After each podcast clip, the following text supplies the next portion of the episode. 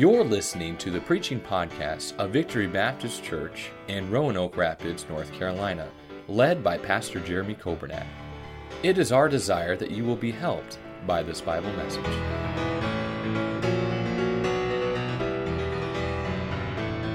I'd like to do just a little bit of a recap and review from Revelation 20. And before we get started with that, I don't know, fellas, do you have a banner up there, for the screen? And if you have that, if you don't mind putting that up there, I just want to remind us, and we've talked about this throughout the book of Revelation, but this is a very simple timeline of future events. And we find these events throughout the Bible. The rapture, we'll talk about that in a minute, but the rapture is the next event on God's prophetic calendar. It could happen tonight. Well, that'll wake you up, won't it? You say, well, I've had a long day. Well, guess what? Jesus could come back tonight.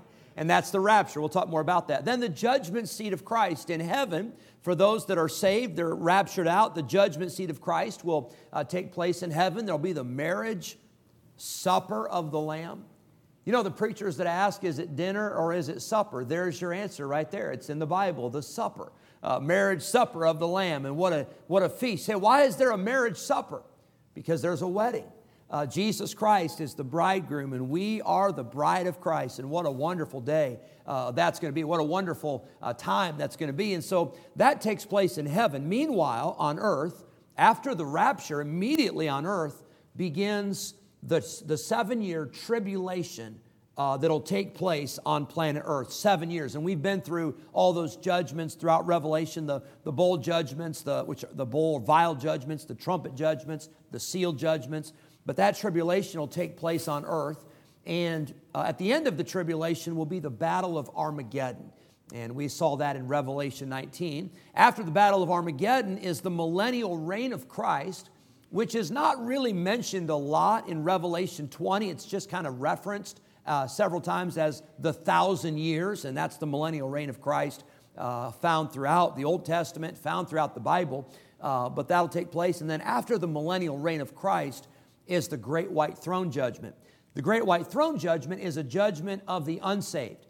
The judgment seat of Christ, which happens after the rapture, that is the judgment for the saved, for the believers. And then eventually, and we'll get to this in Revelation 21 and 22, but then we'll have the new heavens, the new earth, and it's going to be exciting. And I'm excited to get into it. The Bible study is going to be exciting, but it's going to be even more exciting when we're living with the Lord forever and ever. And what a day that's going to be. Thank you, fellas, for that. You can leave it up or you can put the other one on. Either way is fine. I want to say, before we get into the message tonight, I want to give just a little bit of review from Revelation 20. Last week, we had the missions revival. The week before, we had Brother Sarah Vong. You remember, he was with us, missionary to Cambodia. And I just want to make sure I'm clear on a few things from Revelation 20. First of all, only saved people are going to enter the millennial reign of Christ. So I'll make sure you understand that.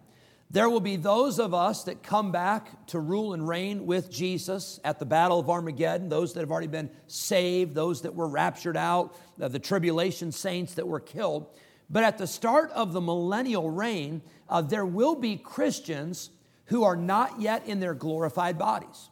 Those that survive the tribulation, those that do not take the mark of the beast, they're not going to have to die just so that they can live again. They will enter into the millennium in their mortal bodies. Those people during the millennium, they will have children and grandchildren and so on and so forth. It's 1,000 years.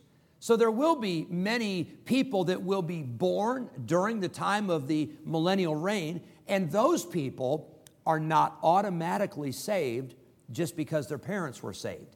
And how many of you know that's true today? Children are not saved just because parents are saved. Children have to come to a point, young people have to come to a point where they trust Christ for themselves. And so I want to make sure I explain that. I want to make sure I clarified that. Also, we find out that at the end of the millennium, that is when Satan is loosed, and he will deceive many, but he will not deceive anybody that has been saved. Once you're saved, you're always saved. You can't lose it. The Bible says, neither shall any man pluck them out of my hand. You are safe and saved and secure in the hand of God. Revelation 20, verse number 8, one more item I want to say for review from 2 weeks ago, is that the battle that takes place after the millennium is different from the Battle of Armageddon. The Battle of Armageddon is Revelation 19. That is where the Antichrist leads the armies of the world together against Jesus, and Jesus comes back riding on a white horse. And the Bible says that he opens his mouth, and by the sword that comes out of his mouth, all of his enemies are destroyed and defeated. That's Armageddon.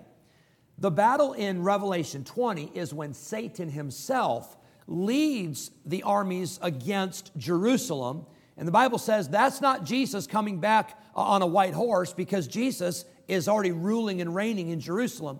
But that's where God sends fire out of heaven to completely wipe out and destroy all of those who have gathered themselves against him. So I want to make sure we understand that those battles are different. Armageddon, led by the Antichrist. Revelation 20, that battle will be led by Satan himself. Now, you hear some terms like this. Are we, and I don't answer out loud, I'm going to tell you, but you hear people ask, are we pre-trib or are we post-trib? Now, the answer to that, you have to answer for yourself, but this church, our stand, and I believe the Bible teaching is very clear, we have a pre-tribulation stance when it comes to prophecy. We believe that we will be raptured out of here before the tribulation. And hallelujah for that. There are some that would say, well, I think Jesus is going to come mid-trib, halfway through. Well, first of all, if the rapture is imminent, meaning it could happen at any time, then if Jesus came halfway through the tribulation, it wouldn't be imminent anymore. Not only that, Jesus has promised us that he is going to deliver us from the wrath to come. Aren't you glad that we're going to be raptured out of here before the tribulation, before the judgment of God is poured out upon this world? But we are pre-trib. We are premillennial in that we believe that Jesus is coming back before the millennium. Now, I don't know where people get this, but some believe. Now don't laugh. This is not a joke. Some believe that this world is just going to get better and better and better. And it's just going to become just such a wonderful place, and it's just going to be perfect. And so at the end of the millennium, when it's just so perfect, that's when Jesus comes back and kind of takes over because we've got everything under control. Friend, I want to tell you, this world is not even close to being under control. This world is out of control. And Jesus Christ is coming back before the tribulation. He is coming back before the millennium. And he himself will sit on the throne, and he will rule and reign for those 1,000 years there in Jerusalem. So we've talked about the rapture, and I won't take the time for it tonight. But if you want to know what the rapture is, the very best explanation is found in 1 Thessalonians chapter 4. That's where verses 16 through 18, it says, the Lord himself shall descend from heaven with a what? A shout. I don't know what that shout's going to be. I don't know if that's going to be the angels. I don't know if that's going to be all of us saying, hallelujah, here he comes. I don't know, but a shout. The voice of the archangel and the trump of God. You know, trumpets throughout the Bible were used to declare an assembly. And that's what the rapture is. It is an assembly. It is the believer being called up, be captured up out of this earth. Revelation 4. John said in heaven after the church age, he said, I heard a voice from heaven saying, come up hither. And after Revelation 4, verse number 1, you never find the church mentioned anymore throughout Revelation. You say, how come? Because we're not going to be down here. We're not going to be in the midst of this. We're going to be with the Lord at the judgment seat and at the marriage supper of the Lamb. But the rapture is described, it is explained so well in 1 Thessalonians 4. A shout, the voice of the archangel, the trump of God, and the dead in Christ shall rise first. Those that are in the grave. Now, they're not in the grave because the Bible says they're coming back with the Lord, but their bodies are in the grave, and their bodies will be reunited with their soul, and they're not going to have an old body anymore. Aren't you glad this mortal, the Bible says, is going to put on immortality? This corruption is going to put on incorruption. I got news for you, Miss Odell. So here's some good news. We're not going to need those prayer pages anymore in heaven. Hallelujah. Because there's not going to be anybody that's going to be sick or have cancer or disease or aches or pains or anything. What a day that's going to be. But the dead in Christ will rise first. Then we, which are alive and remain. Now, friend, if the rapture is imminent, it means it could happen at any time, and it is. It is imminent. That means we could be in that group that are alive and remain. And the Bible says we'll be caught up together with them in the clouds to meet the Lord in the air, and so shall we ever be with the Lord. What a blessing. And by the way, we ought to live every day as if this could be the day that Jesus comes back, because he could come at any moment. I want you to jump in with me in Revelation 20, and we'll have prayer. I want to talk about, I give you quickly tonight, I want to give you a few takeaways. These are just some observations from Revelation 20 that I think will help us before we move on to chapter 21. If you have a pen and paper, that's great. If you don't have a pen, there's probably a lady sitting somewhere near you that's got about 10 of them in her purse. She might be willing to sell you a pen or loan you a pen or something. But if you can get a pen and paper, I want to give you some things tonight that I believe will be a help to you as we recap and as we close out Revelation 20. And let's pray. Lord, help us, we pray. We need you. I need you. And I pray that you'd speak to our hearts from your word. I thank you for this service tonight. Thank you for the privilege, Lord, that you've given me to stand behind this pulpit and to be the pastor of this church and to declare what thus saith the Lord. Father, I pray that you'd help me to say only what you'd have me to say. May I not say anything else. I pray, Holy Spirit, that you'd work in our hearts and challenge us tonight. We pray in Jesus' name, amen. Number one, I'm going to go I say quickly, you know quickly is relative, right? But I'm going to try to go quickly because I've got some takeaways I want to give you from Revelation 20. Revelation 20, verse number 1. I saw an angel come down from heaven having the key of the bottomless pit. What do you think about if somebody's got a key, you think they have authority, right? If somebody's got a key to your house, they've got authority. If somebody's got a key at your job, they've got some authority. The angel comes, he's got a key. And then it says he's got a great chain. Well, what's that chain for? Well, verse number 2 says it's for the devil. Hallelujah for that. Aren't you glad that God's got a chain that can bind the devil? Aren't you glad that God has a key? God's got a great chain. And then it says verse 2, and this isn't even God, by the way. This is an angel. He laid hold on the dragon, and he bound him 1,000 years. Verse 3, and he cast him into the bottomless pit. Now, if you can bind somebody, you're pretty strong. If you can pick them up and throw them, you're really strong, right? And this angel takes the devil, he binds him, and he casts him. He throws him into the bottomless pit and shut him up. Now, I think that means he shut up the pit, but I'm also glad he shut up the devil. Aren't you glad? That old devil needs to be shut up. And by the way, that old devil does a lot of talking, doesn't he? He's been talking to some of us this week. And some of us, we need to say, get thee behind me, Satan. Some of us need to resist the devil and he'll flee from us. But this angel will shut him up and set a seal upon him.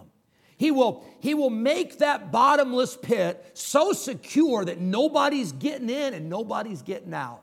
Hallelujah. I want to say number one, first takeaway, and this isn't obvious, but God is greater than Satan. Don't ever forget it. Don't ever think otherwise. Don't ever think that God's greater in somebody else's life, but he's not greater in your life. God is greater than anything Satan throws at you. God has more power. He has more strength. He has more ability, and it's not even close. Because when it comes time to bind Satan, God doesn't even have to do it himself. He sends an angel to take care of business. And by the way, Satan will be bound for 1,000 years, and he won't get out. And you say, why 1,000 years? Because that's the millennial reign of Christ. God could have locked him up for as long as he wanted to because God is greater than Satan. Number two, I want you to jot down, Satan is a deceiver. Now, there's a lot of bad things we could say about Satan. But this passage makes it very clear 3 times that that is what Satan does. He deceives. Notice verse number 3. That he should deceive the nations no more. Verse number 8, and shall go out to deceive the nations. Verse number 10, and the devil that deceived them. Satan is a deceiver. Don't ever forget it. You're not smarter than Satan. I am not smarter than Satan. If we start listening to him, he will deceive us, and he has the capability to deceive you and I unless we get anchored in the truth of God's word. Now, what does it mean to deceive? It means to cause to stray, to lead astray, to lead aside from the right way, to lead into error or sin. You know what Satan's trying to do right now in your life and in your home and in your marriage and in your children? Satan is trying right now to deceive you and to deceive me, because that's what he does. And if he can get you off track, he doesn't have to worry about you anymore. If he can get you led away into error, sometimes Satan will lead into error. You know what that is? Sometimes that's doctrinal error. Sometimes that's somebody who claims to be religious, but they are in error when it comes to the truth of the Word of God. Sometimes Satan tries to lead into sin. If he can't get you into error, he'll get you into sin. Or if he can't get you in sin, he'll try to get you into error. But watch out, because the devil's out to get you. He is a deceiver, number two. Number three, I want you to notice that it is possible to stay true to God. You say, well, how do we know it's possible? Because it's pretty tough in 2023. These are some difficult days, and look at all that's going on. Well, look at verse number 4, and you tell me if we've got it as tough as these people. And I saw thrones, and they sat upon them, and judgment was given unto them.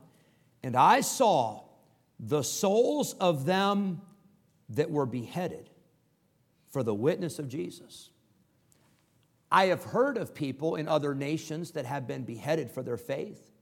I've heard of Muslim extremists that have taken Christians and missionaries and beheaded them. I've never known anybody personally that's been beheaded.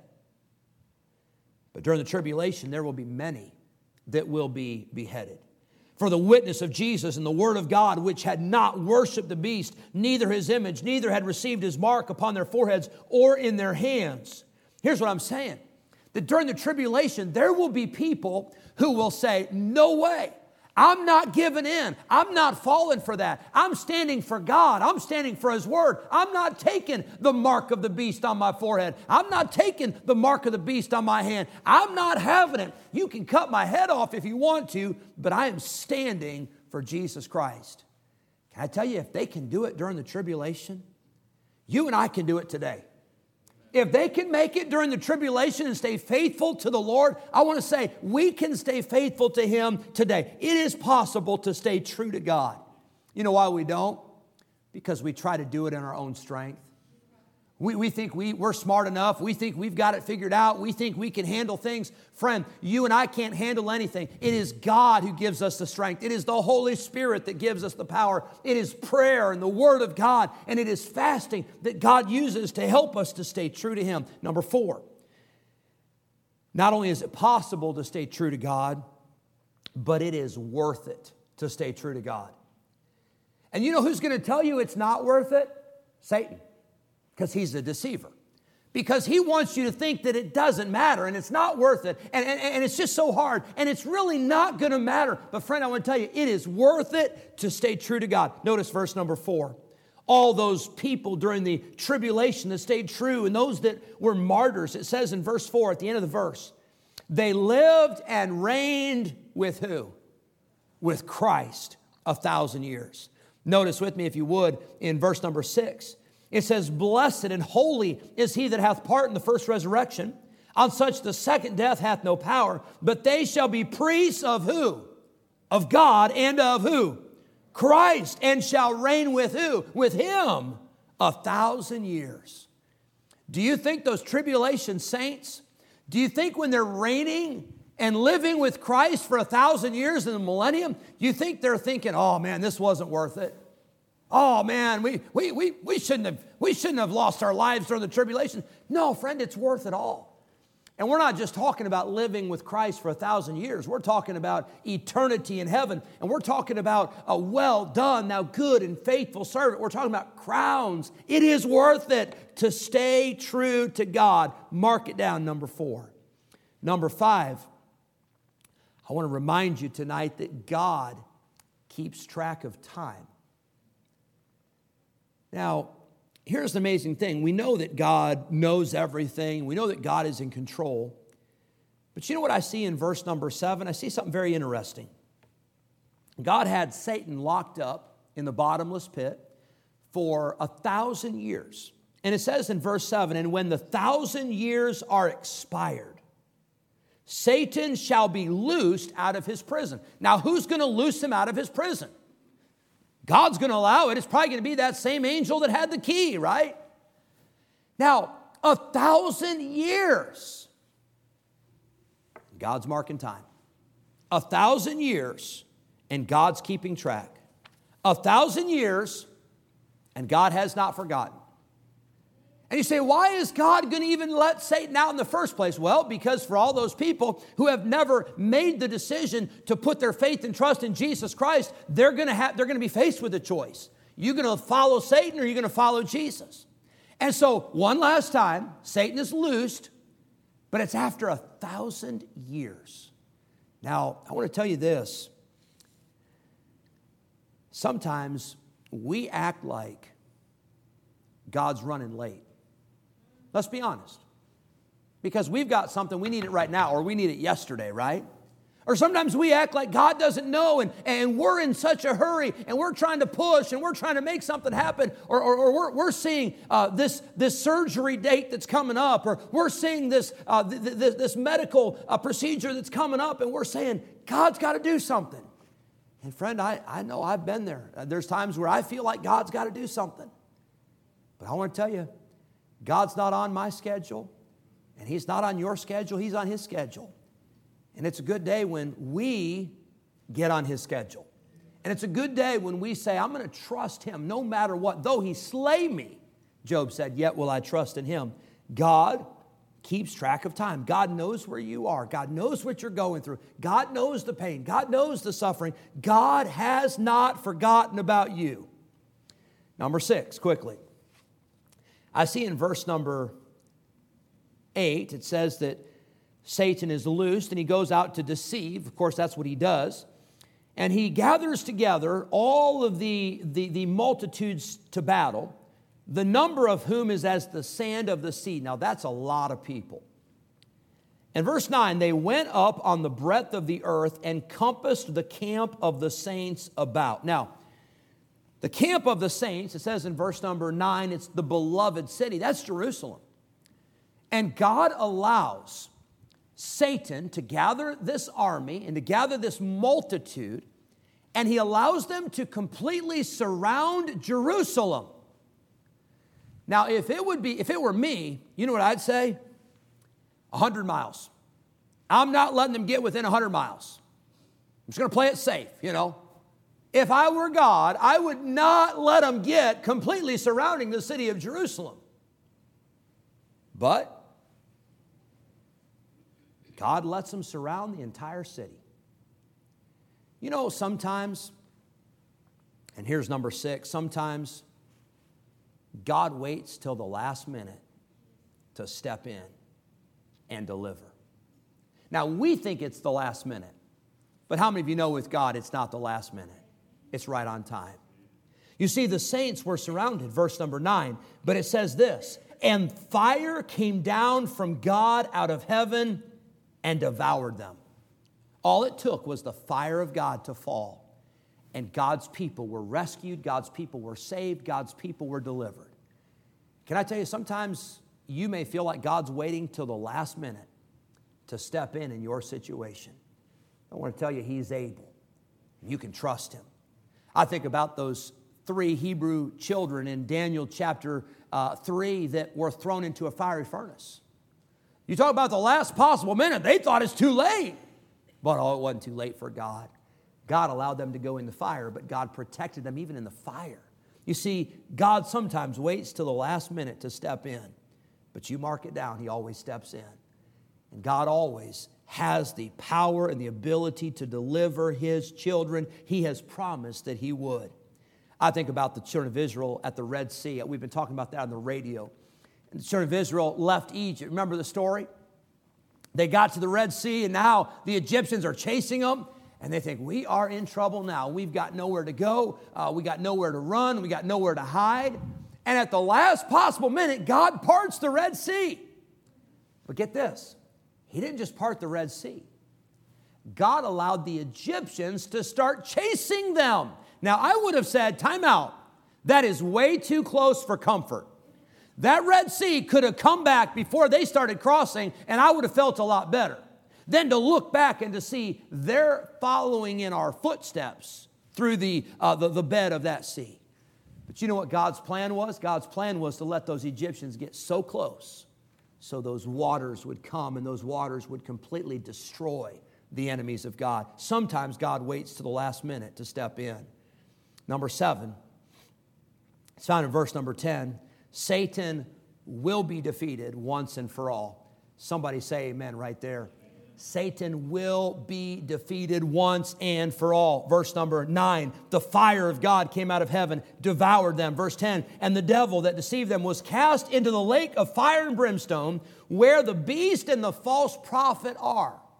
Now, they're not there right now, but they get thrown in after Armageddon. So at the time of this writing, the beast and the false prophet will already have been in the lake of fire for 1,000 years, and Satan gets to join them once and for all, and they will be there tormented day and night forever and ever. Hallelujah, Satan will be defeated once and for all. Number 8, God's records are complete and they are accurate. God's records are complete and they are accurate. Verse number 12, I saw the dead, small and great, stand before God, and the books were opened. And another book was opened, which is the book of life. And the dead were judged out of those things which were written in the books according to their works. You see, sometimes we don't keep good records. Sometimes we don't keep records at all. And sometimes we keep records and we don't remember where we put the records. You know what I mean? And sometimes we write a reminder note to remember us where we put them, and we can't even find the reminder of where we put it, you know. But God's records are accurate. God's records are complete.